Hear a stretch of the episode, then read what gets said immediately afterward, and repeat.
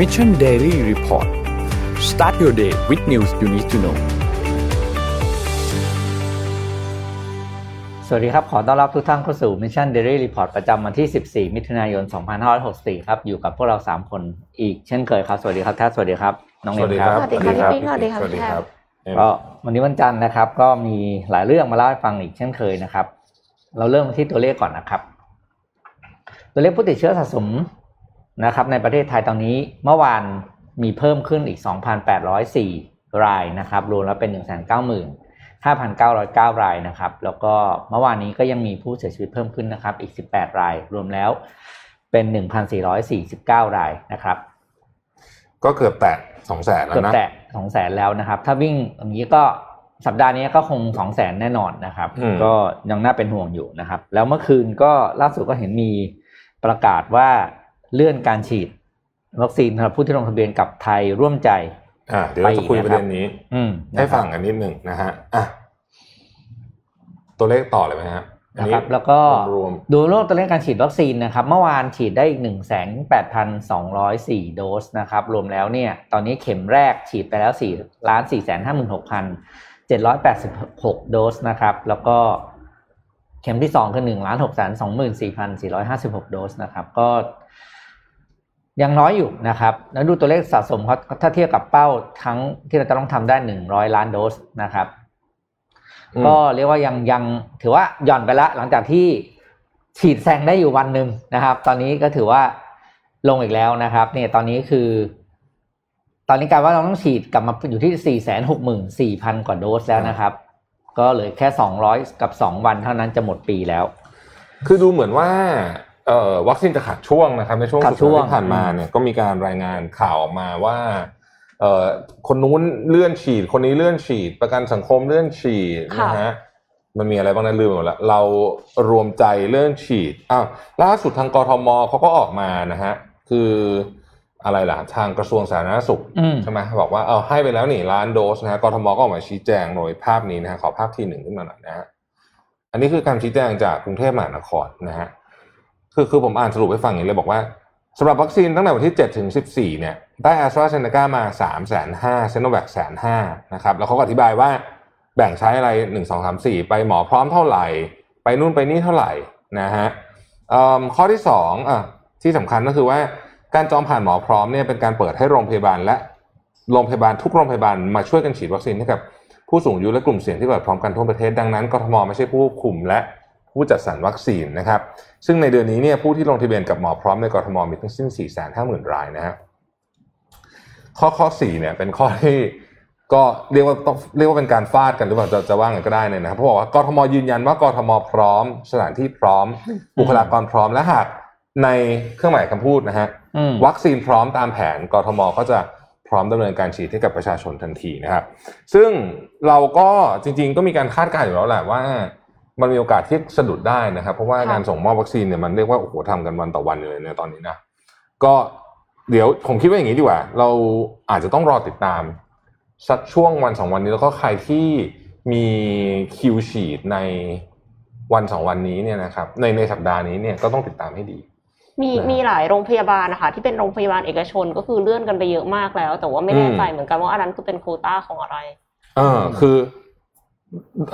ก็นี่แหละ คิดว่ามันก็จะมีอย่างที่บอกฮะ มันก็ อาทิตย์เนี้ยคงจะมีคนออกมาแถลงเรื่องนี้เยอะอืมแล้วก็รอติดตามใครที่นัดมีนัดฉีดไว้ก็ ก็ลองไปดูครับว่าเอิ่มยัง confirm หรือเปล่านะครับ ก็เอ่อติดตามไปติดตามครับนะเพราะว่าอย่างที่บอกวันนี้มันทำอะไรไม่เรียได้ลแล้ว real time เลยอืมเรียลไทม์เลยนะฮะอันนี้ทำอะไรไม่ได้จริงนอกจากติดตามแล้วดู คืออย่าเพิ่งอย่าเพิ่งยกเลิกเอ่อคิวของตัวเองอะอืมรอดูเพราะว่า อาจจะมาสองวันเว้นวันแล้วกลับไปมีห้าวันอะไรอย่างเงี้ยเพราะฉะนั้นเนี่ยวันที่ตรงกับเรา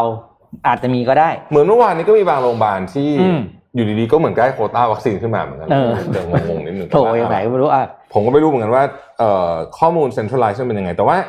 เอ่อ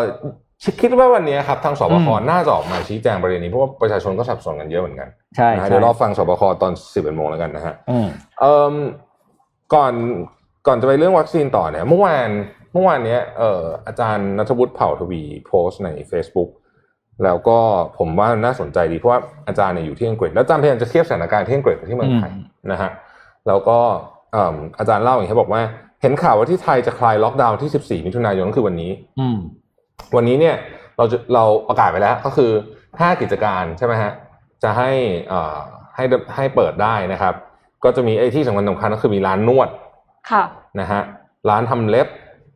เอ่อเสริมสวยนี่อืมคลินิกเสริมสวยเปิดได้นะครับ แต่ร้านนวดให้เฉพาะนวดเท้านะฮะแล้วก็ส่วนสาธารณะอะไรแบบนี้เป็นต้นเนี่ยนะครับ อาจารย์บอกว่าเห็นข่าวว่าที่ไทยจะคลายล็อกดาวน์ที่ 14 มิถุนายน ก็เลยอยากเขียนมาเล่าให้ฟังถึงประสบการณ์ที่อังกฤษว่า วันนี้คือที่อังกฤษนะครับวันนี้เนี่ยที่อังกฤษเนี่ยเราได้รับวัคซีนเข็มแรกไปแล้ว 41 ล้านคนหรือประมาณ 62%ของประชากรทั้งหมด และใน 41 ล้านคนนั้น มีคนที่ได้รับการฉีดไปแล้วทั้ง 2 เข็ม 29 ล้านคนก็คือประมาณ 44%ของประชากรทั้งหมดนะครับ อังกฤษมีการปลดล็อกดาวน์ไปแล้ว 3 ระดับ คือมีการให้คนเจอกันในบ้านได้ สามารถเข้าไปทานอาหารในร้านได้ และเมื่อประมาณเอ่อและมาแล้วแล้วประมาณ2 2 3อาทิตย์พูดง่ายคือว่ากิจกรรมตอนนี้ไม่ค่อยต่างจากล็อกดาวน์ในไทยตอนนี้เท่าไหร่นะฮะเมื่อสองอาทิตย์ที่แล้วเนี่ยเรามีเคสประมาณ 2,000 กว่าต่อวัน เมื่อสัปดาห์ที่แล้วเนี่ยเคสในสหราชอาณาจักรพุ่งขึ้นถึง 4,000 เคสต่อวันและปลายอาทิตย์ที่ผ่านมาเนี่ย 8,000 เคสต่อวันนะฮะจากการได้ทำ mass testing ในอังกฤษเนี่ย test คนประมาณ 900,000 คนทุกวันนะจำนวนคนในโรงพยาบาลเริ่มเพิ่มมากขึ้น ตอนนี้ประมาณ 1,000 คนนะฮะคนส่วนใหญ่ 2 ใน 3 ที่เข้าไปรักษาโควิดเนี่ยยังไม่ได้รับวัคซีนเอ่ออีกหนึ่งใน 3 คือได้รับการฉีดไปแล้วอย่างน้อย 1 เข็มนะครับมีน้อยมากที่ฉีดไปแล้ว 2 เข็มแล้วก็นอนโรงพยาบาล ซึ่งก็ถือว่าเป็นข่าวดีนะฮะค่ะแต่มันก็พอทำให้เราสรุปได้ว่าหนึ่ง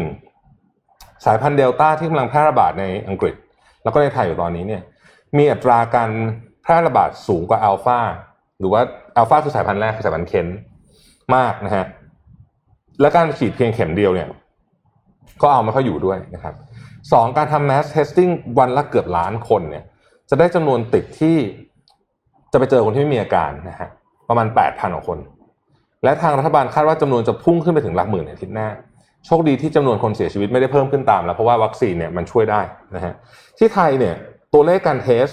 ไม่แน่ใจเหมือนกันว่าวันละกี่คน ตัวเลขนี้เป็นตัวเลขที่หายากมากค่ะอืมๆนะฮะเอิ่มเดือนเมษาเนี่ยตัวเลขการ test อยู่ที่หกหมื่นคนต่อวันนะฮะถ้าที่เมืองไทย test ล้านคนเท่าที่อังกฤษเนี่ยก็ต้องตั้งคำถามว่าจะเจอวันละกี่เคสอืมนะฮะข้อที่3ที่อาจารย์นรุเขียนคือว่าวัคซีนช่วยรักษาชีวิตได้จริง ๆ แต่ไม่ได้ช่วยหยุดการแพร่ระบาดมากมายที่เราคิดนะครับอืม ตอนนี้เนี่ยรัฐบาลอังกฤษมีแผนการจะปลดล็อกดาวน์ชินเข้าใจว่าเป็นอาทิตย์หน้านะฮะเอ่อกำลังคิดจะพิจารณาจะเลื่อนปลดออกไปคือมันจะมีเป็นเป็นเป็นขั้นๆนนะฮะสิ้นเดือนนี้ตอนแรกเขาจะปลดล็อกดาวน์อีกขั้นหนึ่งกำลังคิดว่าจะต้องเลื่อนไปอีกหนึ่งสัปดาห์นะครับ ก็สุดท้ายนะฮะเอิ่มอาจารย์บอกว่าจริงๆชะลอการปลดล็อกดาวน์ไปที่อังกฤษดีแล้วเพราะว่าดูแล้วเนี่ยวัคซีนที่บอกก็คือช่วยชีวิตได้ แต่ไม่ได้หยุดการแพร่ระบาดขนาดนั้นนะฮะ อันนี้ก็เป็นข้อมูล ที่ผมว่าน่าสนใจมากทีเดียวเพราะว่าตอนนี้เนี่ย พอคนเริ่มฉีดวัคซีนไปสักระยะหนึ่ง เราจะเห็นว่าคนเริ่มไม่ค่อยกลัวแล้วมันชะล่าใจเริ่มชะล่าใจนะฮะแล้วก็เอ่อตัวเลขอาจจะกลับไปพุ่งใหม่ได้เลยนะง่ายๆเลยนะฮะแล้วเอ่อมันมีประเด็นเรื่องว่าตกลงแล้วฉีดวัคซีนซีโนแวคภูมิขึ้นหรือเปล่าเนี่ยนี่เป็นคำถามที่ big question มากๆเลยนะ เดี๋ยวต้องต้องไปเอ่อ จะต้องมาหาคำตอบเรื่องนี้ให้ได้นะฮะว่ามีหลายคนออกมาพูดไม่ตรงกันนะฮะแต่ละคนก็เป็นต้องบอกว่าแต่ละคนก็เป็นคุณหมอใหญ่โตกันทั้งนั้นนะหมายถึงว่าที่ที่ออกมาพูดไม่ตรงกันเนี่ยนะฮะก็เดี๋ยว เดี๋ยวหาข้อมูลมาให้นะเรื่องซีโนแวคนะฮะคือเห็นในซินหัวอะค่ะอืมเขามีข้อมูลแต่ว่าข้อมูลมันค่อนข้างน้อยก็เลยยังไม่ได้เอามาอ่าน แต่ว่าเขาพูดถึงว่าวัคซีนจีนสามารถที่จะรับมือกับสายพันธุ์อินเดียได้อืม แต่ไม่แน่ใจคือเขาไม่ยอมบอกว่ามันคือซีโนแวคหรือซีโนฟาร์มก็เลยกลายเป็นว่าเอ้าตกลงถ้าสมมติว่าวัคซีนจีนที่ว่าหมายถึงซีโนฟาร์มอ้าวถ้าอย่างนั้นซีโนแวคก็อาจจะไม่ได้เกี่ยวหรือเปล่าอะไรเงี้ยอืม อืมใช่ยังต้องระวังกันต่อไปนะคะถูกต้องครับคือถึงแม้จะฉีดวัคซีนครบสองโดสแล้ว ก็ยังต้องไม่ประมาทการ์ดอย่าตกนะคะ เพราะว่ามันไม่ได้หมายความว่าเราจะไม่สามารถแพร่เชื้อให้คนอื่นได้ คือ เราอาจจะรับเชื้อมาแล้วเราไม่เป็นอะไรอืมแต่ว่าเราอาจจะแพร่เชื้อไปให้คนอื่น ซึ่ง ถ้าจะพูดกันตรงๆ กลุ่มเสี่ยงหลายคนเนี่ยได้รับการเลื่อนการฉีดวัคซีนอ่าดังนั้นผู้สูงก็เลยอายุใช่ไหมใช่ค่ะอืมผู้สูงอายุแล้วก็เอ่อผู้ที่มีโรคเจ็ดโรคอะค่ะ ดังนั้นเราก็ถึงแม้ว่าจะฉีดวัคซีนแล้วเนี่ยค่ะ ก็ยังต้องเหมือนเดิมค่ะ ล้างมือแล้วก็ social distance แล้วก็ใส่หน้ากากค่ะ คือช่วงนี้มันมีบอลยูโรใช่ไหมพูดนิดหนึ่งคือในยุโรปตอนนี้ ถ้าจากที่เรารู้ถ้าใครดูถ่ายทอดบอลยูโรจะเห็นว่า แม้ว่าในในสนามเขาจะจำกัดจำนวนคนเข้า อะ แต่ว่าเท่าที่เห็นจากกล้องที่ถ่ายประมาณเจ็ดแปดสิบเปอร์เซ็นต์ไม่ใส่หน้ากากนะคือตอนนี้แอบดูแอบเสียวแทนเหมือนกันแบบเออเขาไปดูเขาก็ใช้ชีวิตกันเหมือนปกติอะเออเราไม่นับนักกีฬานะเขาไม่สามารถใส่หน้ากากเล่นกีฬาได้แล้ว แต่แบบคนดูอะอืมคือก็ก็ก็น่า น่าดูอะประเด็นสองสองที่อย่างเนี้ยน่าดูตัวเลขที่ทางยุโรปมากว่า จริงจริงๆต้องบอกว่ามันมันทั้งหมดเลยนะพี่ปิ๊กที่ประชุม G7 เองก็เขาเขาก็ไม่ใส่ไม่ได้ใส่หน้ากากเห็นกันโตแล้วนะเห็นโตเขาก็ไม่ได้ใส่เออเออต้องมาดูเพราะว่าอันนั้นผมว่าเขาตั้งใจนะ อ่าเขาตั้งใจเขาอยากตั้จะงใจจะสื่อว่าตัวเองบอกว่าประเทศตัวเองปลอดภัยแล้ว คิดคิดว่าอย่างนั้นคิดว่าอย่างนั้นเราเราเอาที่ประชุมเรื่องที่ประชุม G7 มาค่อยๆคุยกันทีละอันเลยอืมนะอืมเอ่อเอาภาพ G7 เราพูดไปเลยแล้วกันนะเพราะว่ารูปมันก็เนี่ยอ่าก็มีไอ้อย่างความอันนี้เอาดอเขาอาจจะแต่ว่านี่เขายืนใกล้นะ ใช่ยืนใกล้อ่ามากใกล้นะอันนี้เขาดูพวกเรื่องแล้วอ้าแอปาร์กโชด้วยว์เนาะนะนี่เขายืนใกล้เขาคงนะแหงนดูอะไรกันทั้งอย่างอะแล้วมีรูปไหนอีกอะอย่างนี้ outdoor โอเค นี่ที่คอนเวลนะฮะที่เพิ่งประชุมกันไปนะฮะแต่ก็ไม่มีใครใส่เลยเห็นไหมใช่ชิวๆเลยนะฮะอ่าอันนี้เจอควีนอลิซาเบธก็ไม่ใส่นะฮะอันนี้ก็ outdoor นะฮะเอ่ออันนี้ไม่แน่ใจเหมือนกันว่า outdoor หรือ indoor อืมเออ อันนี้ อันนี้รูปนี้ดูยากเหมือนกันนะฮะ อันนี้ไม่แน่ใจเหมือนกัน รูปนี้น่าจะ indoor นะ ค่ะอ่าเออนะฮะ ก็นี่แหละ ผมก็คิดว่ามันก็เป็นสัญญาณจากเอ่อกลุ่มประเทศ G7 ว่าเออเราฉีดวัคซีนเราเอาอยู่แล้วเราพร้มั้องมแล้นะวมั้งผมคิดว่านี่น่าจะเป็นสิ่งที่เขาพยายามจะสื่ออืมเออพี่ปิ๊กมีเรื่อง G7 ทีนี้เกี่ยวกับ G7 เนี่ยสาระสำคัญอันหนึ่งที่ที่คิดว่าน่าจะติดตามต่อไปแล้วก็จะมีผลกับโลกเลยนะระยะยาวเลยก็คือ ที่ประชุม G7 เนี่ยได้บรรลุข้อตกลงในการร่วมมือการลงทุนสร้าง infra- แผนการสร้าง infrastructure นะครับในเรื่องอา โครงการสาธารณูปโภคพื้นฐาน เพื่อที่จะเขาเรียกว่ารับมือแล้วก็ต่อกรกับโครงการไชน่า Belt and เบล Road แอนโรดนะครับอย่างที่รู้ว่า Belt and Road เนี่ยเป็นโครงการที่จีนเนี่ยสร้างทางรถไฟเชื่อมไปใน 2 ภูมิภาคหลักก็คือ ที่เขาเรียกว่าอินโดแปซิฟิกแล้วก็แอฟริกานะครับขณะที่ทางกลุ่ม G7 เนี่ยได้บรรลุข้อตกลงที่จะสร้างโครงการ infrastructure ชื่อ B3W นะครับ หรือ Back เอ่อ Build Back Better World นะครับ partnership โดยมีอังกฤษและสหและสหรัฐอเมริกาเนี่ยเป็น2ประเทศนำในในในในโครงการนี้นะครับเนี่ยอ indoor แน่นอนเนาะอันนี้ก็ไม่ใช่อ่าอันนี้ก็หายห่วงครับโต๊ะอ่าโต๊ะกลมนะแต่ก็ดูเขาก็ประชุมกันแบบเป็นเป็นแบบอะไรนะเป็นเป็นเป็นแบบอะไรแบบใกล้ชิดดีนะเออไม่ได้ว่าเออเป็นต้องมีออฟฟิเชียลอะไรใหญ่โตนะครับ ครับ โดยโครงการนี้อ่าโดยโครงการ B3W เนี่ยทางแหล่งข่าวได้ออกมา บอกว่า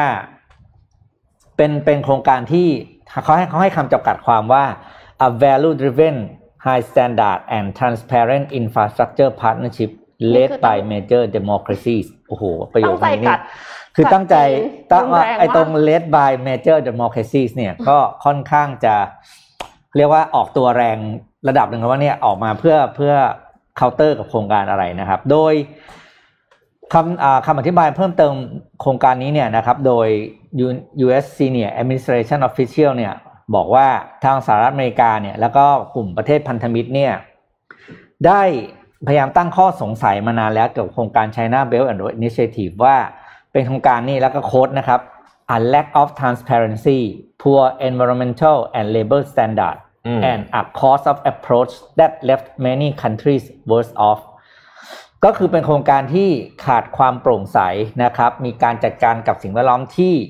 ไม่ดีนะครับ แล้วก็มาตรฐานของการดูแล เรียกว่าแรงงานเนี่ยค่อนค่อนข้างจะไม่ดีเหมือนกันนะครับ เพราะฉะนั้นเนี่ยทำให้เกิดความเหลื่อมล้ำและสร้างปัญหาใหญ่ขึ้นในหลาย ๆ ประเทศนะครับอืมจนกระทั่งปัจจุบันนี้เนี่ยเรา เราก็คือกลุ่มประเทศ democracy ของเขาเนี่ยนะครับเขาบอกว่า ตลอดเวลาที่ผ่านมาเรายังไม่ได้แสดงจุดยืนถึงเรื่องของโครงการครั้งนี้ ว่าเรามีมีปฏิกิริยาหรือเห็นอย่างไร จนถึงปัจจุบันนี้เราได้ตกลงที่จะทำโครงการนี้ขึ้นมา ซึ่งเราเชื่อว่าโครงการนี้เนี่ยจะโค้ดอีกอันหนึ่งนะครับ we we believe will beat the BRI by offering a higher quality choice ก็คือบอกเลยว่าเขาจะทำในสิ่งที่ดีกว่านะครับ ในคุณภาพที่ดีกว่าเป็นมิตรต่อสิ่งแวดล้อมคือ เรียกว่าที่มาของโครงการเนี้จะตรงข้ามกับโครงการ BRI ทั้งหมดอืมแล้วลองดูนะครับ ว่าถ้าโครงการนี้เนี่ย พอเริ่มต้นแล้วเนี่ย มันจะเป็นโครงการที่ต้องบอกว่าน่าติดตามมากเพราะมันจะเป็นการถ่วงถ่วงถ่วงอำนาจถ่วงถ่วงอำนาจอืมไม่ว่าจะเป็นทางการเมืองทางเศรษฐกิจ หรือที่เราเรียกว่า geoeconomics เนี่ยของโลกนะครับ ซึ่งทางจีนก็ออกมาเอ่อ โต้ทันทีนะฮะอืมทันทีที่ที่ประชุม G7 มีการประกาศเรื่องนี้ออกมาเนี่ยจีนออกมานะฮะโดยผู้ที่ออกมาพูดเนี่ยเป็นเอ่อโฆษกของจีนที่ลอนดอนนะครับโฆษกของสถานทูตจีนที่ลอนดอนออกมาบอกว่าเอิ่มวันที่โลกถูกปกครองหรือว่าทิศทางของโลกเนี่ยถูกกำหนดโดยประเทศเพียงไม่กี่ประเทศเนี่ยมันอืมได้จบสิ้นไปแล้ว ก็พูดถึงว่าที่ประชุม G7 ที่จะมากำหนด ทิศทางของโลกแบบนี้เนี่ยมันหมดไปแล้วมันล้าสมัยไปแล้วนะครับจีนบอกว่า we always believe that countries big or small strong or weak poor or rich are equals and that world affairs should be handled through consultation by all countries ก็คือมันควรจะเป็นการตัดสินใจร่วมกันนะครับ international partner เป็นสิ่งที่สำคัญนะฮะนี่คือสิ่งที่จีนออกมา ตอบโต้กับ สิ่งที่ที่ประชุม G7 ออกมาบอก แต่ว่าผมมีหลายเรื่องเลยที่ G7 ที่คิดว่าเป็นประเด็นสำคัญนะครับอีกประเด็นหนึ่งที่ต้องต้องบอกว่าเอ่อไม่พูดถึงไม่ได้ก็คือ การประกาศว่าจะมอบนะฮะ G7 จะมอบเอ่อวัคซีนโควิดวัคซีนอืมนะฮะหนึ่งพันล้านโดส ให้กับประเทศที่ยากจนนะครับ ซึ่งหนึ่งพันล้านโดสเนี่ยครึ่งหนึ่งก็มาจากสหรัฐนะฮะที่เหลือก็มาจากสมาชิกอื่นนะครับ มันน่าสนใจเอ่อตรงที่ว่าเอ่อ วัคซีน diplomacy ที่เราพูดพูดกันอยู่เนี่ย หลายคนรู้สึกว่า เอ๊ะ ครั้งนี้แปลกที่ฝั่งตะวันตกเดินช้ากว่าอืมฝั่งจีนนะครับ เพราะจีนนี่เขาไปนานแล้วเหมือนกันในเรื่องวัคซีน diplomacy นะครับเอ่อคู่ขนานกันไปเนี่ยที่สหประชาชาติเนี่ยนะครับ ในสัปดาห์เดียวกันเนี่ย ก็คณะมนตรีความมั่นคงแห่งสหประชาชาติเนี่ยยืนยันรับ 5 สมาชิกใหม่นะฮะเป็นเอ่อ สมาชิกไม่ถาวรในคณะมนตรีความมั่นคงนะครับคณะมนตรีความมั่นคงแห่งสหประชาชาติเนี่ยจริงๆถือว่ามีอำนาจเยอะมากนะเวลาที่จะประกาศอะไรก็ตามเนี่ยเราก็จะคุ้นกับสมาชิกถาวร5ประเทศนะครับค่ะเอ่อมีอะไรบ้างอะจีนเออสหรัฐ จีน รัสเซีย อังกฤษฝรั่งเศสใช่ป่ะอะห้าประเทศนี่มั้งนะฮะถ้าจำจำไม่ผิดแล้วก็ที่เหลือก็จะมีวนๆเข้ามานะครับเอิ่มครั้งนี้นะครับ วาระนี้เนี่ย ห้าประเทศที่ได้เข้ามานะครับจะประกอบไปด้วยอัลเบเนียบราซิล กาบองกานาแล้วก็ UAE นะฮะทั้งห้าประเทศนี้ก็จะเข้ามานั่งเป็นคณะมนตรีความมั่นคงไม่ถาวรของสหประชาชาติ ซึ่งอย่างที่บอกมีบทบาทเยอะมากนะครับ ในการกำหนดเรื่องของทิศทางนโยบายต่างๆ เช่น เรื่องของการเจรจา เวลาเขามีเรื่องความขัดแย้งในลิเบียซีเรียเยเมนหรืออีเวนที่อิสราเอลปาเลสไตน์เนี่ยคณะมนตรีความมั่นคงก็มีบทบาทเยอะนะฮะก็อีก เอ่อจะมาแทนประเทศที่หมดสมาชิกภาพไปนะฮะที่ออกไปคือเอสโตเนียไนเจอร์ตูนิเซียเวียดนาม แล้วก็เซนต์วินเซนต์แอนด์กรานาดีนนะครับแล้วก็อีก 5 ประเทศที่ยังอยู่ก็คืออินเดียไอร์แลนด์เคนยาเม็กซิโกแล้วก็นอร์เวย์นะครับ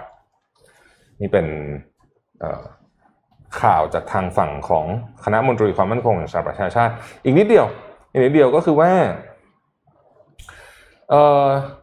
จำได้ไหมว่าอเมริกากับจีนเนี่ยนะฮะเขาไปประชุมกัน นี่ผมพูดถึง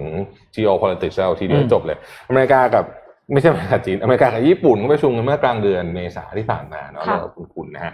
ก็ไปเจอกันนะครับ ปรากฏว่าหลังจากวันที่ 16 เมษาที่เขาไปเจอกันเนี่ย ในแถลงการนั้นของอเมริกากับญี่ปุ่นเนี่ย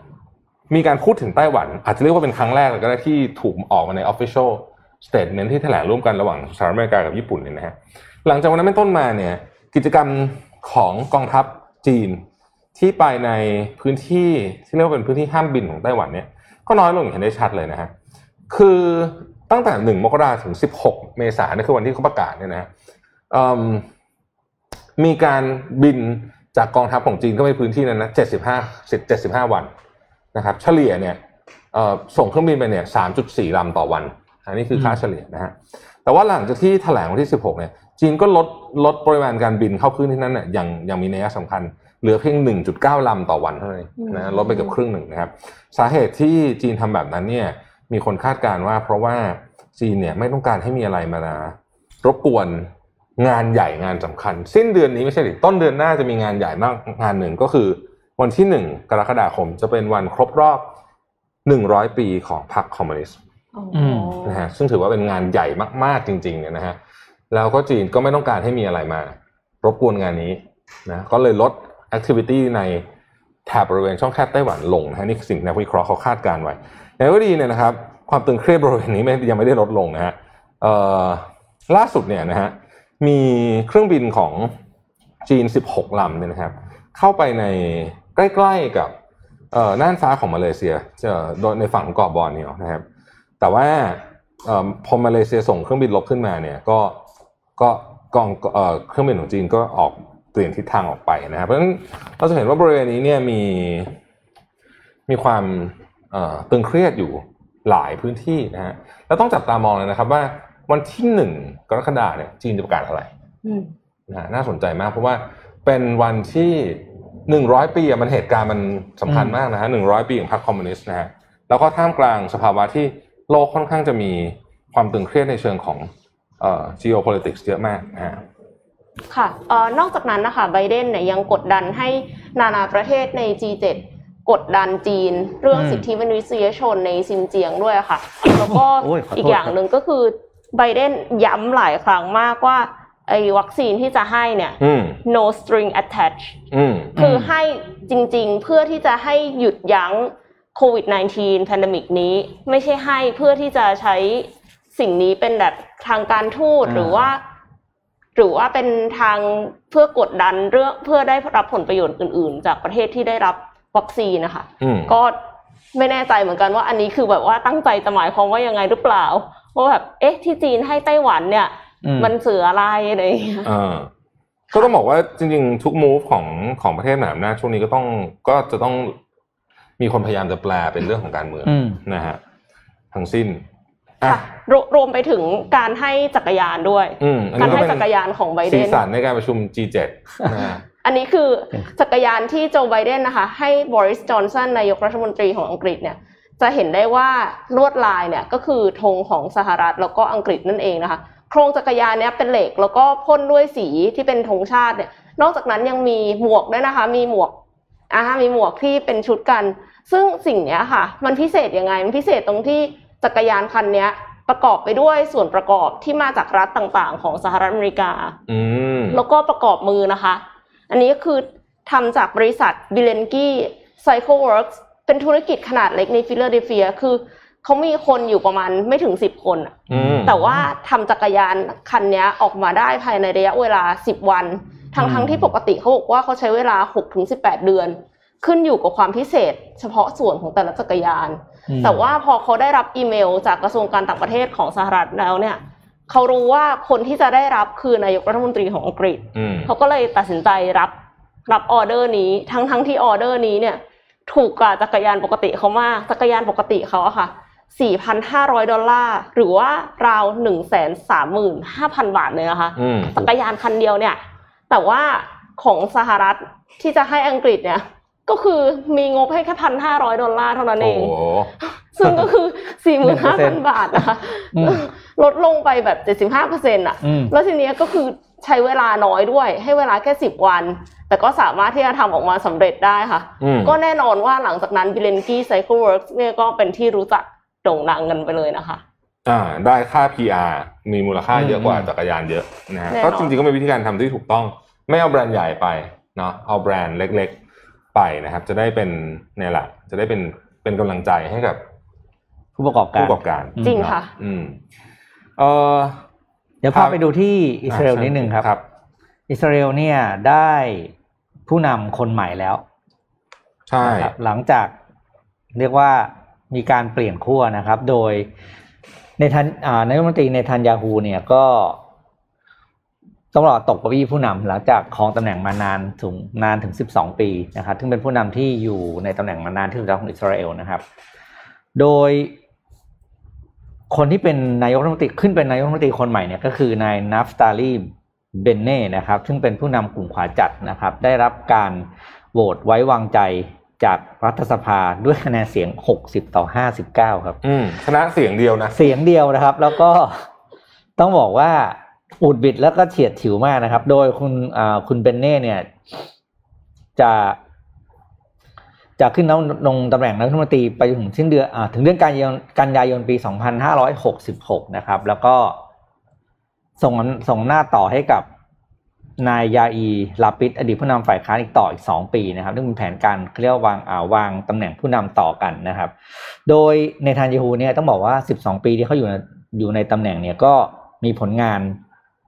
มากมายทั้งทั้งในด้านด้านดีและด้านด้านที่คนไม่ค่อยชอบใจนะครับ แต่ก็ถือว่าเป็นการเปลี่ยนขั้วการเมืองครั้งแรกของอิสราเอลในรอบ 12 ปีนะครับ ต้องดูว่าอ่าเบนเน่เนี่ยจะนำพาประเทศอิสราเอลไปทางไหนนะครับ อืม อันนี้เป็นเรื่องที่น่าสนใจมากเพราะว่าคะแนนเสียงที่สนับสนุนในในรัฐมนตรีคนใหม่เนี่อืยมมาจากแปดพักนะฮะแล้วแปดพักนี้เนี่ยเป็นแปดพักที่มีตั้งแต่ขวาจัด เอ่อไซออนิสไปจนถึงแบบว่าเอ่อพักอิสพักของที่ที่โปรศาสนาอิสลามก็มีนะคือปกติเนี่ยเขาจะไม่มาอยู่ขั้วเดียวกันก็อยู่ด้วยกันแไม่ได้เออเพราะอันนี้รวมรวมรวมรวมกันเฉพาะกิจจริง ๆ นะครับนักวิเคราะห์ก็บอกว่าไม่รู้จะอยู่ได้นานแค่ไหนนี่พูดจริงหมายถึงว่าอืมอืมเพราะมันมีความขัดแย้งคอวามยู่ในตัวความหลากหลายในตัวเองอยู่แล้ว เหมือนก็แล้วคือแล้วรวมคะแนนก็ไม่ได้ขาดด้วยนะเออถ้ารวมแล้วคะแนนขาดก็ว่าไปอย่างนะฮะนี่คะแนนก็ไม่ขาดด้วยนะ คือเรียกว่าอะไรพักร่วมอะพักร่วมคุณดูพักร่วมแต่ว่าพักร่วมใช่ที่ใช่ที่มีที่มี ความเชื่อที่ต่างกันอะอืมแต่ตอนนี้ก็อาจจะมีเป้าหมายร่วมกันก็คืออ่าเปลี่ยนเปลี่ยนแปลงตัวผู้ใช่นำต้องเปลี่ยนก่ขั้วก่อนอ่าแล้วเดี๋ยวค่อยมาว่ากันเดี๋ยทีวหมาลังตีกันทีหลังเออมาตีกันแล้วก็ตีกันใหม่อย่างเงี้ย ดูทรงแล้วเนี่ยไม่น่าจะไม่น่าจะไม่น่าจะยืนนาน ไม่น่าจะนานนะนักวิเคราะห์หลายคนก็วิเคราะห์มาแบบนั้นนะฮะอืมพาไปที่ข่าวหนึ่งนะฮะเมื่อวานนี้เนี่ยทางเอ่อนิก i เอเชียมาวิเคราะห์เรื่องนี้น่าสนใจเพราะจะเกี่ยวข้องกับประเทศไทยเยอะด้วยนะครับว่า การท่องเที่ยวจะไม่มีวันเหมือนเดิมอีกต่อไปหลังโควิด อืม อืมเขาไม่เหมือนกันเหมือนเดิมอีกต่อไปคือ เราจะไม่เห็นที่เที่ยวที่แบบวัดวัดที่เกียวโตที่คนแนั่นเอียดอย่างเงี้ยเอ่อตั๋วเครื่องบินถูกถูกมาก ๆ เออเวนิสที่เต็มไปด้วยคนมองไม่เห็นถนนเลยอะไรอย่างเงี้ยเขาบอกว่าภาพพวกเนี้ย อาจจะไม่เห็นอีกแล้วอืมนะฮะอาจจะไม่เห็นแล้ว และตอนนี้หลายประเทศเริ่มวางแผนแล้วนะครับ บางประเทศยังไม่ประกาศว่าจะทำไงแต่ว่าหลายประเทศเริ่มวางแผนแล้ว เขาบอกว่าสิ่งที่มันเกิดขึ้นในช่วงโควิดเนี่ยมันทำให้หลายประเทศเนี่ยได้ realize ว่าแผนการท่องเที่ยวของตัวเองเนี่ยมันผิดอืมนะฮะพอมานั่งจิ้มเครื่องคิดเลขกันจริงๆจังๆปุ๊บแล้วเนี่ยหลายคนก็บอกว่า เอ๊ะ การรักษาสภาวะแวดล้อม ลดพวกคาร์บอนฟุตพิ้นเนี่ย มันเป็นประเด็นสำคัญ เพราะว่ามันจะทำให้การท่องเที่ยวของเราเนี่ยยั่งยืนมากกว่าค่ะนะครับ หลายประเทศก็เริ่มออกนโยบายว่าเราจะต้องวางแผนการท่องเที่ยวเนี่ย โดยเขาคิดไว้มีสองวิธี มีสองซิสเต็มนะฮะซิสเต็มที่หนึ่งบอกว่าซิสเต็มหนึ่งเนี่ยเราจะคิดราคาแพงไปเลยอืมคือคือคุณจะมาเนี่ย ของที่ของที่ที่เนี่ยจะแพง ไม่ว่าจะเป็นตั๋วเครื่องบิน ไม่ว่าจะเป็นห้องโรงแรมจะแพงนะครับแล้วก็พอราคาแพงปุ๊บเนี่ยมันเป็นโควต้าด้วยตัวมันเองอยู่แล้วค่ะอ่าก็คือคนก็จะไม่ได้มาพักเยอะขนาดนั้นใช่คนที่แบ็คแพ็คก็จะไม่ค่อยเข้ามาอ่าราคาแพงปุ๊บมันเป็นโควต้าตัวมันเองอยู่แล้วนะฮะ อีกวิธีหนึ่งคือใช้วิธีการเป็น lottery system นะครับ lottery system ก็คือคุณต้องจับฉลากเอาอะอืมนะฮะตอนนี้เนี่ยประเทศที่ใช้วิธีแรกที่เลือกไปทางราคาแพงเนี่ยเช่นภูฐาน อืมอ่าค่ะ ก็คือค่าเหยียบแผ่นดินก็แพงแล้วเออชัดเจนเลยนะฮะเอ่อฝรั่งเศสใช้วิธีที่สองนะฮะอย่างเช่นพิพิธภัณฑ์ลูฟร์เนี่ยอีกหน่อยคุณจะไม่ใช่ว่าถ้าไปซื้อตั๋วเข้าได้ไม่ไม่ไม่ไม่นะอ่าต้องจองก่อนอีกหน่อยต้องจองก่อน ต้องมีลอตเตอรี่ว่าคุณจะได้วันไหนนะฮะ เวนิสก็ทำแบบนี้เหมือนกันอืมนะครับ หลายประเทศในเอเชียตอนนี้เริ่มพิจารณาแล้วเขาบอกอย่างเช่นประเทศไทยเนี่ยนะภูเก็ตแซนด์บ็อกซ์เนี่ยอืมไปไปทางทิศอันที่หนึ่งคือเหมือนกับจำกัดคน คือคุณจะต้องมาต้องมานานอะ ต้องมีตังค์อยู่มาพต้อองมีด้าน14วันเออเพราะฉะนั้นก็ถือว่าอันเนี้ยก็เป็นการจำกัดด้วยด้วยงบประมาณนะฮะเอิ่มที่เกียวโตก็มีแผนเหมือนกันว่าจะเป็นแบบเนี้ย lottery system นะครับ แล้วก็มันเกี่ยวข้องกับ เรื่องของการ preserve ตัวสิ่งแวดล้อมค่ะซึ่งเขาบอกว่าประเด็นนี้เป็นประเด็นที่ serious มากกว่าจำนวนนักท่องเที่ยว ถ้ามองในระยะยาวแล้วตอนนี้หลายประเทศเริ่มเห็นภาพนี้ เพราะฉะนั้นการท่องเที่ยวแบบเดิม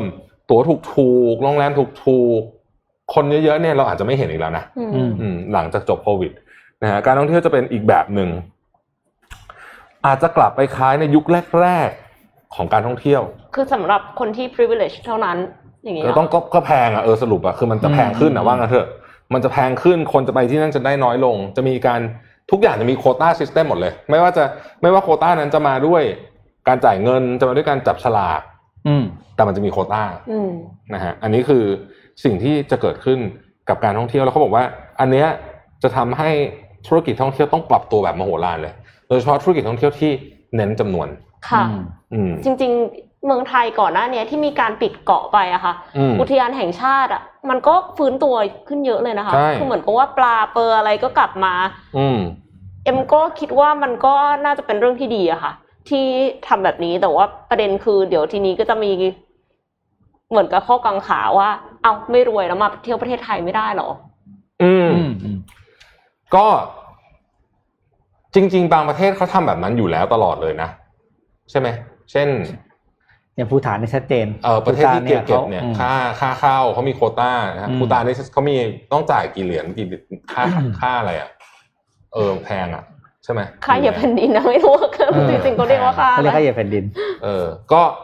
คืออันเนี้ยฮะเขาบอกว่าตอนเนี้ยหลายประเทศเริ่มเริ่มเริ่มเริ่มคิดเรื่องนี้ออกแล้วว่าอืมเฮ้ยคือคืออย่างนี้ นโยบายการกำหนดเรื่องท่องเที่ยวเนี่ย มันสกรีน คนและกระบวนการและเงินที่คุณจะได้ทันด้วยด้วยตัวมันเองทันทีเลยอแล้วอืมด้วยตัวมันเองอยู่แล้ว เพราะฉะนั้นเนี่ยเออเขาก็มีแนวโน้มจะทำจะจะจะจะอยากทำแบบนั้น ในขณะที่อีกขาหนึ่งในประเทศจีนถ้าไปดูประเทศจีนเนี่ยจีนตอนนี้เนี่ยนะฮะใช้วิธีแบบตรงไปตรงมามากก็คือเออคนคนจีนเยอะจัดเราก็เริ่มมีตังค์ใช่ไหมอยากเที่ยวใช่ปะอืมเขาก็ไม่อยากให้เงินออกข้างนอกเลยแล้วก็ตอนนี้แบบ คือมันไปไหนไม่ได้ ก็เลยสร้างเมืองคุณอยากไปไหนอะอื มมีหมดในประเทศจีนอืมมีหมดจริงเป็นเป็นอย่างนั้นจริงเราสร้างเองก็ได้ๆแล้วคือบางที่มันก็พอจะทดแทนกันพอได้เหมือนกันนะคล้ายอยู่ค่ะใครอยู่ใครอยู่เออก็ก็พอไหวพอถูถ่ายอะแบบว่าเออแบบถ่ายรูปมาแล้วก็เนียนเออไม่ต้องไปที่อื่นหรอกอยู่นี่แหละ มีให้เหมือนกันอืมอย่างเงี้ยเอ่อเพราะฉะนั้นเนี่ยในอนาคตเนี่ยเราจะเห็น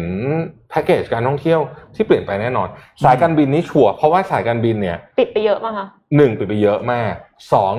ตอนนี้เนี่ยสายการบินเนี่ยคือ ที่กลับมาโอเปเรตเนี่ยอืมอย่าลืมว่าเขาต้องไปชดเชยของเก่าด้วยนะอืมอืมใช่ไหมฉะนั้นใช่ใครคือจะที่ไปตั้งเจ๊งแบบๆไปเนี่ยนะหลายหลายหลายหลายหลายปีเนี่ยเขาต้องไปชดเชยของเก่า เพราะฉะนั้นการที่เราจะหวังว่าจะเห็นตั๋วเครื่องบินไปญี่ปุ่นแปดพันเนี่ยคิดโปรว่าไฟยากไหม้นี่ไม่มีละตอนนี้ คิดว่ายากมากเอออมคิดว่ายากมากละคือตอนนี้ไม่ต้องคิดอะไรเยอะแล้วก็มาตรการการรักษาความปลอดภัยในเรื่องสุขภาพที่เพิ่มขึ้นเนี่ยมันคือต้นทุนล้วนๆเลย มันคือต้นทุน เพราะฉะนั้นทุกอย่างจะแพงหมดอืม แล้วการจะไปเที่ยวแบบ แบบถูกๆเหมือนสมัยก่อนเนี่ย คิดว่าไม่มี หรือยังไม่มีในระยะสั้นนี้ มันอาจจะมีบางประเทศนะ ที่อยากจะเปิดรับนักท่องเที่ยวอาจจะทำแบบนั้น แต่ว่าประเทศส่วนใหญ่ที่เขาเริ่มเห็นเอฟเฟกต์เรื่องเนี้ยคิดว่าจะไม่ทำค่ะอืมเอ่อถ้าอย่างนั้นเนี่ย การที่การที่ไปท่องเที่ยวเนี่ยต้องแพงอะ เราไปเที่ยวฟรีกันดีกว่าค่ะอืมไปเที่ยวฟรีกับ Airbnb ค่ะครับเพราะว่าอืม Airbnb เนี่ยกำลังเปิดรับสมัครคนเข้าร่วมโครงการ Live Anywhere พักที่ไหนก็ได้ฟรีเป็นเวลา 1 ปีค่ะ Airbnb เนี่ยทุกท่านก็คงทราบดีว่ามันเป็นสตาร์ทอัพที่ที่ไม่ได้เป็นสตาร์ทอัพแล้วแหละโตมากแล้วนะคะ ให้เช่าที่พักระดับโลกรับสมัครผู้เข้าร่วมโครงการ Live Anywhere on Airbnb ทั้งหมด 12 คน เพื่อเข้าพักจากสถานที่พักใดก็ได้ของแพลตฟอร์ม Airbnb นะคะ เป็นระยะเวลา 1 ปี ซึ่งอืม Airbnb จะดูแลออกค่าที่พักค่าเดินทาง แล้วก็จะมีประสบการณ์บางอย่างที่เป็น local experience อืมของที่นั่นที่นั้นๆที่ Airbnb จัดให้ด้วยนะคะ เพื่อที่จะตอบโจทย์คนทำงาน work from home ให้เปลี่ยนเป็น work from anywhere เปลี่ยนบรรยากาศการทำงานให้ไม่ซ้ำซากจำเจค่ะ คือปกติเราก็ใช้ virtual background ว่าเราอยู่ทะเลอืมมีแสงเหนืออะไรอย่างนี้ใช่ไหมคะเราก็สามารถที่จะประชุมวิดีโอคอลแบบไม่ virtual background แต่ข้างหลังเป็นทะเลหรือว่าอ่าเป็นวิวทิวทัศน์ที่สวยงามได้แล้วค่ะพี่ปิ๊กแต่ว่าต้องได้รับการคัดเลือกก่อนนะอืคะมอืมคือเขาบอกว่า การทำงานยุคนี้เนี่ยมีความยืดหยุ่นมากขึ้น Airbnb ก็เลยต้องการโปรโมทการเข้าพักแบบระยะยาวค่ะ ผู้ใช้งานใน Airbnb เนี่ยสนใจการเข้าพักแบบ 28 วันขึ้นไป เพิ่มขึ้น 10%เมื่อเทียบกับปี 2019 จริงๆ10%เอ็มคิดว่ามันยังน้อยอยู่นะอืมเหมือนกับน่าจะเยอะกว่านี้ แล้วลูกค้า 11%มีไลฟ์สไตล์ดิจิ t a ลโนแมดก็คือย้ายสถานที่นั่งทำงานไปเรื่อยๆ คือไม่ได้หมายความว่าเปลี่ยนบริษัทนายจ้างนะคะ เพราะว่า จริง ๆ คนเหล่านี้เนี่ยส่วนใหญ่จะทำงานอิสระอืมทำงานฟรีแลนซ์ทำงานที่สามารถที่จะส่งทางอินเทอร์เน็ตได้โดยที่ไม่ได้ต้องมีการประชุมมากมายนัก แล้วก็หลังจากการสำรวจเนี่ยใน 5 ประเทศพบว่ากว่า 74%เริ่มสนใจทำงานนอกออฟฟิศหลังโควิด -19 ค่ะอืมทีนี้ Airbnb ต้องการอะไร จากคน 12 คนนี้ เขาบอกว่าผู้เข้าร่วมแคมเปญจะต้องให้ข้อมูลเรื่องการบริการ ประสบการณ์ในการเข้าพักระยะยาว ก็คือประสบการณ์การเข้าพักระยะยาวสำหรับคนที่เป็น solo traveler travel คนเดียว ประสบการณ์การเข้าพักระยะยาวสำหรับคนที่อะมี Family มีลูกเล็กเป็นต้นอืมเพราะว่า Airbnb เนี่ยเขาอยากจะปรับปรุงแก้ไขประสบการณ์ตอบโจทย์นักเดินทางที่จะเดินทางระยะยาวในอนาคตนะคะเพราะอันเนี้ยคือสามารถมีผู้ติดตามได้ด้วยนะ ที่พูดถึงว่าแบบมี Family เนี่ย Airbnb จ่ายให้นะคะ แต่ผู้ติดตามเนี่ยต้องไม่เกิน3คน ใครที่สนใจค่ะ เข้าไปใน airbnb.com/liveanywhere ถึงสิ้นเดือนมิถุนายนนี้เท่านั้น และจะมีการคัดเลือกผู้โชคดีในเดือนกรกฎาคม เพื่อเดินทางในเดือนกันยายนค่ะ อืมอืมแล้วมีไทยแลนด์ด้วยใช่ไหมมีไทยแลนด์ด้วยค่ะวงไว้ให้เลยค่ะ คนไทยนี่คือสมัครและสมัครได้ สมัครได้คืออา คือเอ็มอะกดเข้าไปดูตรงที่ว่า สมัครกดกดตรงสมัครอะแล้วก็อืมกดเข้าไปเขาก็บอกว่าแบบ มี qualification แบบนี้อ่าแล้วเอ็มก็อ่านอ้าวแล้วอย่างนี้มีไทยแลนด์หรือเปล่ามอ๋อมีจริง ๆ ก็เลยวงไว้ค่ะ อะไปสมัครกันเยอะเผื่อว่าจะได้ผื่เที่อยวเราฟรีจะได้นะคะนะอืมเอ๊ะ เรามีเจ็ดโมงครึ่งไหมไม่มีไม่มีครับ แต่ถ้าให้มีก็ได้ เพราะผมมีทำผมมีแอบทำแอบเก็บไว้อืเรามอ๋ออืมแต่เดี๋ยวพาไปดูนิดนึงก่อนแล้วกันเป็นพูดไหนเราพูดเรื่องเที่ยวแล้ว ขอพาไปคุยเรื่องภูเก็ตแซนด์บ็อกซ์นิดนึงนะครับ โดยรูปที่เพิ่งส่งเข้าไปให้ก็ได้ครับดับ ภูเก็ตแซนด์บ็อกซ์เนี่ยเบื้องต้นนะครับก็ได้รับการยืนยันแล้วว่าจะมี direct flight จากต่างประเทศเนี่ยเข้ามาแล้วก็พร้อมกับนักท่องเที่ยวเนี่ยคือเจ็ดสายการบินใหญ่ ๆ ของโลกเลยนะเนี่ยก็ตอบรับมี flight เข้ามาแน่นอนแล้วอย่างเช่นอ่าก็ได้แก่นะครับ British Airways Cathay Pacific Etihad Airways Qatar Airways Emirates Israel Airlines นะครับ ก็ operate flight ตรงไปที่ภูเก็ตเลย โดยเริ่มตั้งแต่เดือนกรกฎาคมนี้นะครับ ส่วนของการบินไทยที่จะมี flight ที่จะพานักท่องเที่ยวจากยุยุโรปเข้ามาก็มี flight จากปารีสแฟรงก์เฟิร์ตเยอรมนีแล้วก็โคเปนเฮเกนเพื่อมาที่ภูเก็ตนะครับ โดยเริ่มตั้งแต่จุลายวันที่วันที่สองกรกฎาคมเป็นต้นไปนะครับ แล้วก็อย่างที่เราอาจจะได้ยินข่าวเมื่อวานก็คือภูเก็ต sandbox เนี่ยถ้าเดือนแรกเนี่ยประสบความสำเร็จด้วยดีเนี่ยก็จะขยายไปเป็นอันดามัน sandbox ก็คือภูเก็ตพังงาแล้วก็กระบี่นะครับอืมนี่ก็เป็นอีกอีกอีก phase หนึ่งที่เราต้องรอลุ้นกันว่า โครงการที่จะเริ่มฟื้นฟูการท่องเที่ยวของประเทศไทยเนี่ย โดยเริ่มจากเป็นเป็นจุดพื้นที่ก่อนเนี่ย ได้ผลดีหรือเปล่านะครับ แล้วก็ต้องบอกว่าก็เอาใจช่วยนะครับ ให้ให้โครงการนี้ประสบความสำเร็จด้วยดีนักท่องเที่ยวจะได้กลับมา อืมค่ะ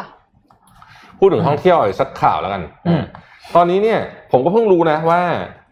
เอ่อสำนักงานนายกเทศมนตรีของนิวยอร์กเนี่ยนะฮะเอ่อเอาเอ่อที่ที่ที่เป็นที่ mayor เขาทำงานอยู่เนี่ยนะเขามีสำนักงานหนึ่งในนั้น ชื่อว่า Office of Nightlife ป่ะคือฮะอะไรนะแปลแปลภาษาไทยเลยคือสำนักธุรกิจบันเทิงยามราตรีนะนี่ก็ข่าวมาจากอืม Voice of America คือบอกอย่างนี้ฮะบอกว่าตอนนี้เนี่ยสำนักงานนายกเทศมนตรีเนี่ยกำลังเสนอโครงการใหม่ คือที่นิวยอร์กเนี่ย สิ่งหนึ่งที่คนไปแล้วก็เป็นกิจกรรมอืมที่เราชอบทำมากก็คือการไปพิพิธภัณฑ์เพราะพิพิธภัณฑ์อ่านิวยอร์กเยอะมากนะครับค่ะพิพิธภัณฑ์นิวยอร์กนี่คือแบบ ไม่ได้มีเฉพาะในใหญ่นะมันมีพิพิธภัณฑ์โปสการ์ดพิพิธภัณฑ์โอ้เยอะมากอะ คือมันมีพิพิธภัณฑ์ที่มันแบบเอิ่มดูจะมีเฉพาะทำเฉพาะโปสเตอร์ มีเฉพาะงานภาพถ่าย มีเฉพาะเอ่อฮิปฮอปก็มีอะไรคือเยอะมากนะฮะคือนิวยอร์กนี่คือ museum มีเยอะมาก ทีนี้เขาเลยบอกว่าไหนๆนิวยอร์กก็เป็น เอ่อนครที่ไม่เคยหลับไหลอยู่แล้ว เพราะฉะนั้นเนี่ยอย่างนั้นเลยเราเอาพิพิธภัณฑ์เนี่ยนะซึ่งปกติตอนกลางวันคนก็เข้าไปดูปกติเนี่ยตอนกลางคืนเนี่ยเอามาทำเป็นเหมือนกับคล้ายๆกับว่าอืมทำหน้าที่คล้ายกับเป็นธุรกิจบันเทิงยามค่ำคืน แต่แน่นอนคงไม่ได้แบบโอ้โหแบบเปิดปาร์ผับตี้ในดูเดืมิอวดเซียมประประมาณนั้นแต่ว่าก็คงไม่ได้แบบ ไม่ได้ถึงขนาดแบบว่า คือต้องระวังของที่คนไหนด้วยใช่ไหมอืมค่ะ มันก็จะมีลิมิตของมันว่าทำอะไรได้บ้างอะนะเดี๋ยวเกิดเมาเออแล้วแบบว่าไปทำลายรูปปั้นอืมอะไรอย่างงี้ใช่ไหมคะใช่คือคือต้องก็ต้องมีลิมิตว่ามันทำอะไรได้บ้าง แต่ว่าอย่างไรก็ดีเนี่ยเขาบอกว่าตัวพิพิธภัณฑ์เนี่ยสตรัคเจอร์ของมันเนี่ยค่อนข้างจะเหมาะมากกับการค่ะทำของพวกนี้ เพราะว่าหนึ่งมันมักจะตั้งอยู่ห่างไกลจากคนอื่นสำคัญมาก คือปัญหาของธุรกิจเอ่อยามราตรีเนี่ยคือเสียงอืมที่ไปรบกวนเพื่อนบ้านเอ่อ พิพิธภัณฑ์มันค่อนข้างจะอยู่ไกลกับชาวบ้านอยู่แล้วค่ะเพราะฉะนั้นเนี่ยเรื่องเสียงไม่ค่อยมีปัญหานะครับ แล้วก็เขาบอกว่าก็จะต้องมีการประชุมกัน แล้วก็ทำให้มันเป็นเรื่องเป็นราว ต้องมีการยื่นขอใบอนุญาตนะครับเอ่อเจ้าของพวกบรรดาพิพิธภัณฑ์ทั้งหลายเนี่ยก็บอกว่าเออน่าสนใจดีเหมือนกันเพราะว่ามันจะทำให้เราสามารถทำในสิ่งที่เรียกว่าเป็น immersive experience ไม่ได้หมายความว่าจะทำผับอืมอย่างเดียว แต่จะเป็น night museum เอออืมเหมือนหนังเหมือนหนังในเออเดเหมือนมิในวหนัเซียงมใช่เหมือนที่หนังที่มันที่บเป็นอกว่าติดเล่นสัตๆว์อะเสร็จอะไรเออออกมาเต็มไปหมดตอนก็คือภาพหรือว่าหรือว่างานศิลปะที่ถูกโชว์ผ่านเอ่อ virtual ต่างๆ ที่มีแสงสีเข้ามา หรือ even ทำให้มัน come to life ตื่นตาอันนี้ตื่นใจ come to life เลยก็คือ สมมติสมมติมันมีม้าโบราณนี่ใช่ป่ะแต่ถ้าเกิดเราใช้เทคนิคในกลางคืนเนี่ยค่ะทำให้มันออกมาวิ่งอืมได้อะไรเงี้ยเป็น 3D อย่าอย่าวิ่งจริงก็พออะไรแบบนี้นะฮะเออเออเออคือเขาบอกว่าพวกนี้เนี่ย มันสามารถที่จะเอาเทคโนโลยีดิจิตอล ธุรกิจบันเทิงยามค่ำคืน หรือแม้กระทั่งดีเจพวกเนี้ยศาสตร์ต่างๆ พวกเนี้ยเอามารวมกันแล้วก็ทำให้เอ่อแวดวงพิพิธภัณฑ์ตอนกลางคืนเนี่ยนะอาจจะกลายเป็นอีกหนึ่งธุรกิจสำคัญของนิวยอร์กเลยก็ได้ จริงค่ะเห็นด้วยค่ะอืมคือคือจริง ๆ แล้วพิพิธภัณฑ์ใหญ่ ๆ ของที่สหรัฐอเมริกาค่ะเขาเปิดให้เข้าไปจัดอีเวนต์อยู่แล้วอืมหมายความว่าถ้าจองอะค่ะใช่อย่างเช่น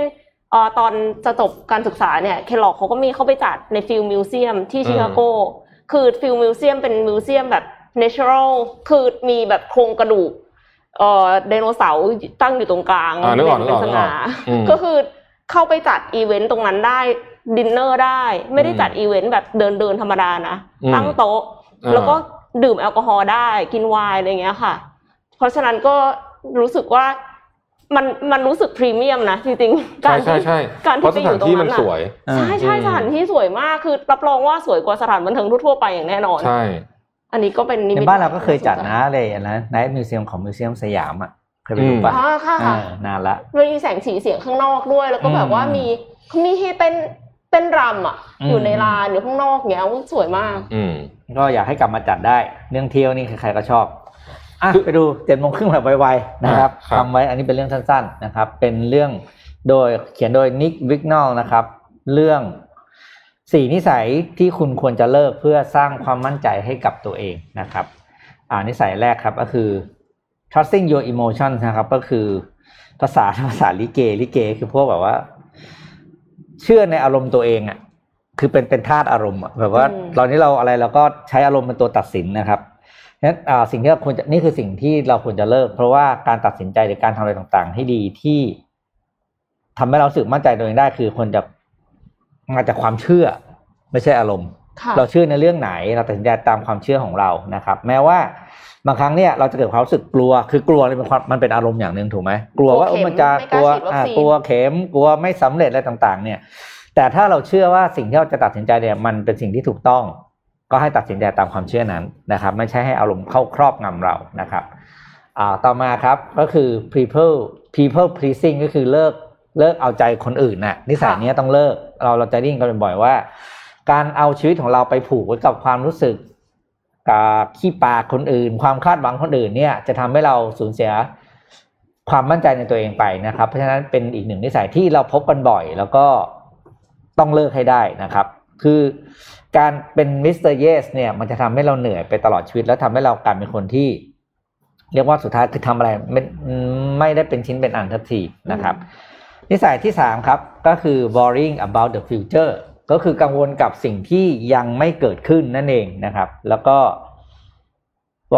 คือไอความรู้สึกกังวลเนี่ยเป็นเป็นเป็นความรู้สึกที่ไม่ช่วยให้อะไรดีขึ้นมานะครับ แล้วก็ เพราะฉะนั้นคือเราควรจะเลิก เพราะว่าการกังวลกับสิ่งที่เราไม่สามารถควบคุมได้หรือสิ่งที่เรารู้สึกว่ามันไม่แน่นอนเนี่ย มันไม่ได้หมายความว่าปัญหานั้นจะถูกแก้นะค่ะเพราะฉะนั้นอ่าเขาให้ให้ลดความกังวลลงแล้วก็เอา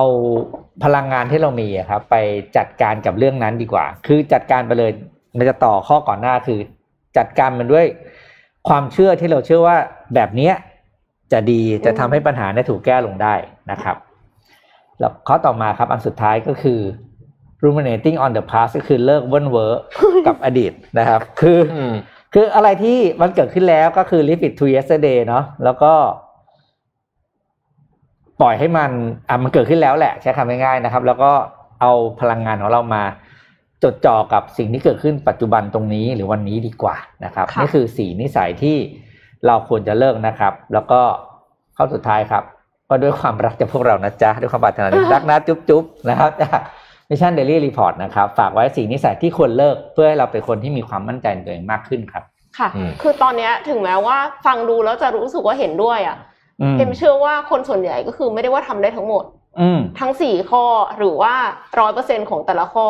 แต่ว่าถ้าเราเริ่มพยายามที่จะทำหรือว่าพอเรารู้ตัวว่าตัวเองกำลังเว่นเว้ออยู่กับอดีตอืมซึ่งอืมแก้ไขไม่ได้อืม เราก็แบบถอยตัวเองกลับมาแล้วคิดว่าไม่เป็นไร given situation เราทำอะไรได้บ้างอืมอืมตั้งแต่วันนี้เป็นต้นไปใช่มันก็น่าจะเป็นใช่นิมิตใช่หมายที่ดีได้แล้วค่ะ อืมครับ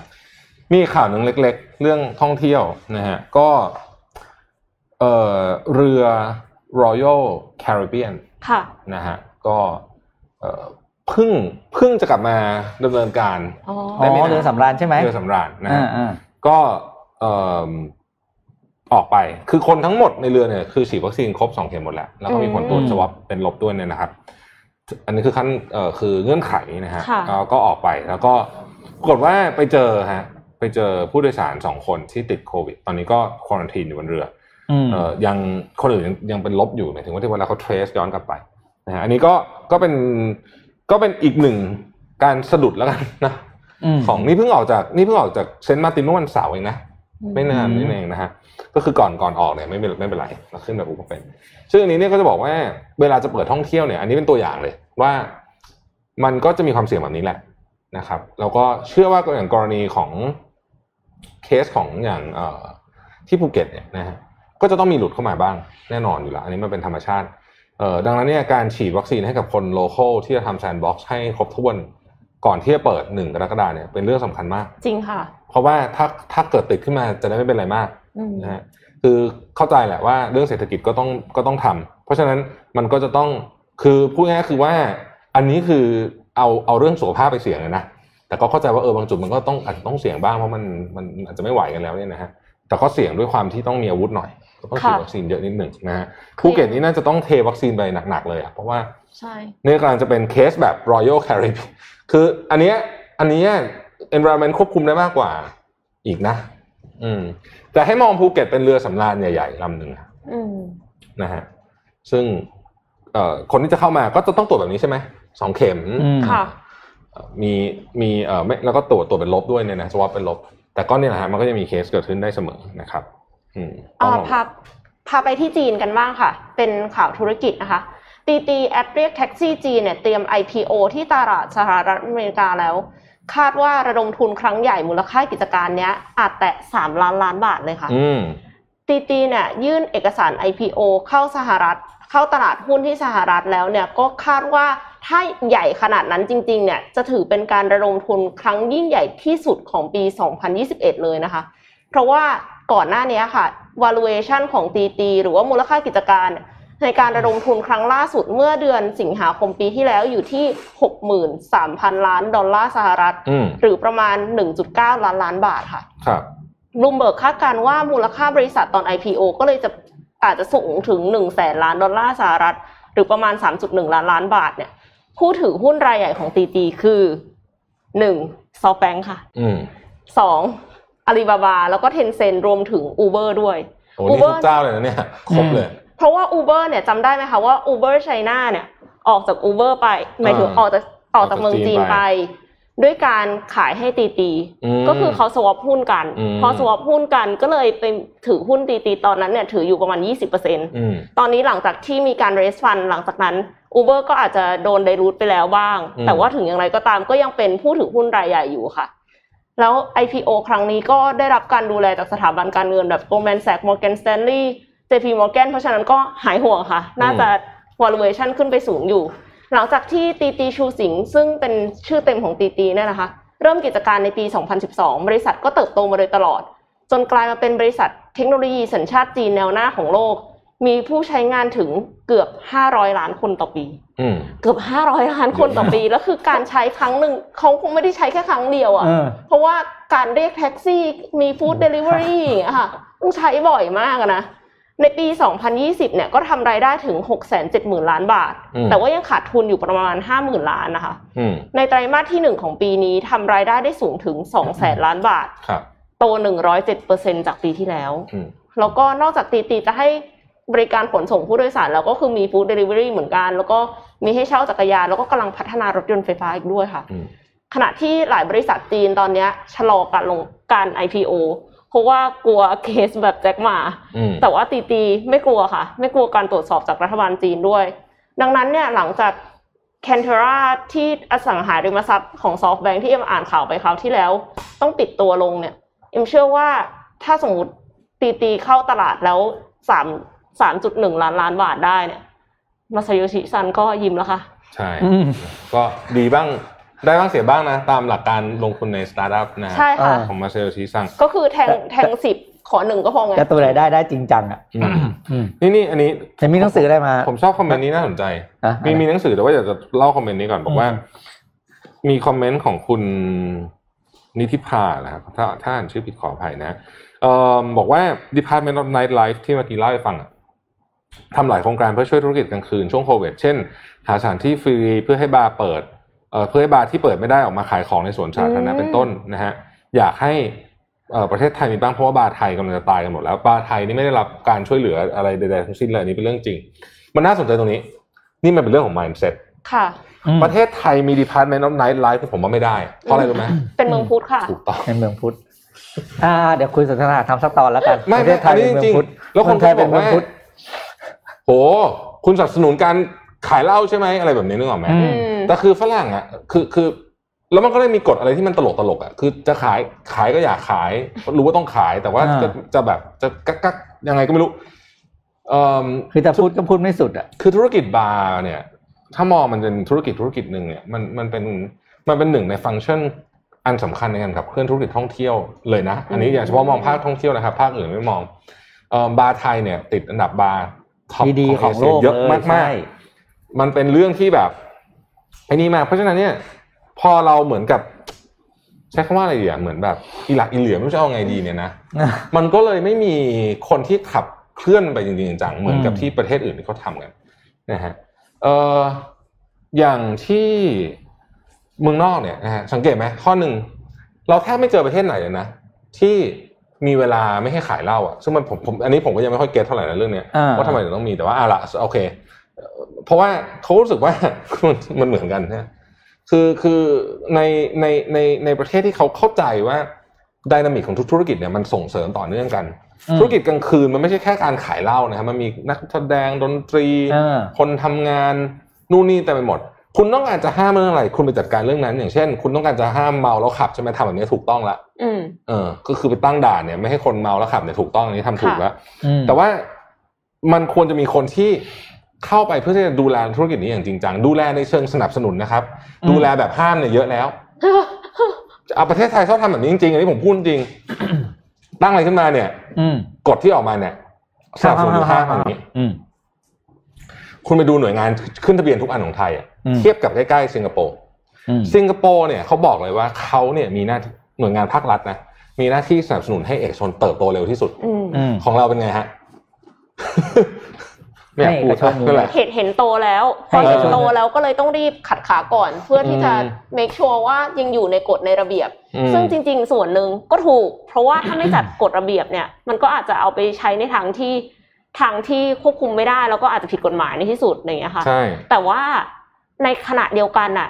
คุณก็ควรจะสนับสนุนในแบบที่ถูกที่ควรที่อยากจะให้เป็นด้วย อืมไม่ใช่แบบเหมือนกับว่าคอยแต่ขัดฝั่งที่ไม่ดีอะใช่ แล้วฝั่งที่ดีอะคุณไม่สนับสนุนเขาไม่โต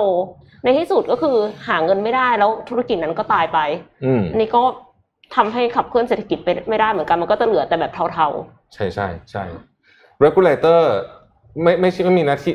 regulate อย่างเดียวนะ ต้องสนับสนุนด้วยจต้องริงๆแล้ว facilitate ด้วยมันต้องลองพูดอย่างนี้ regulator มีหน้าที่สร้างทำให้ธุรกิจเท่าเทียมๆ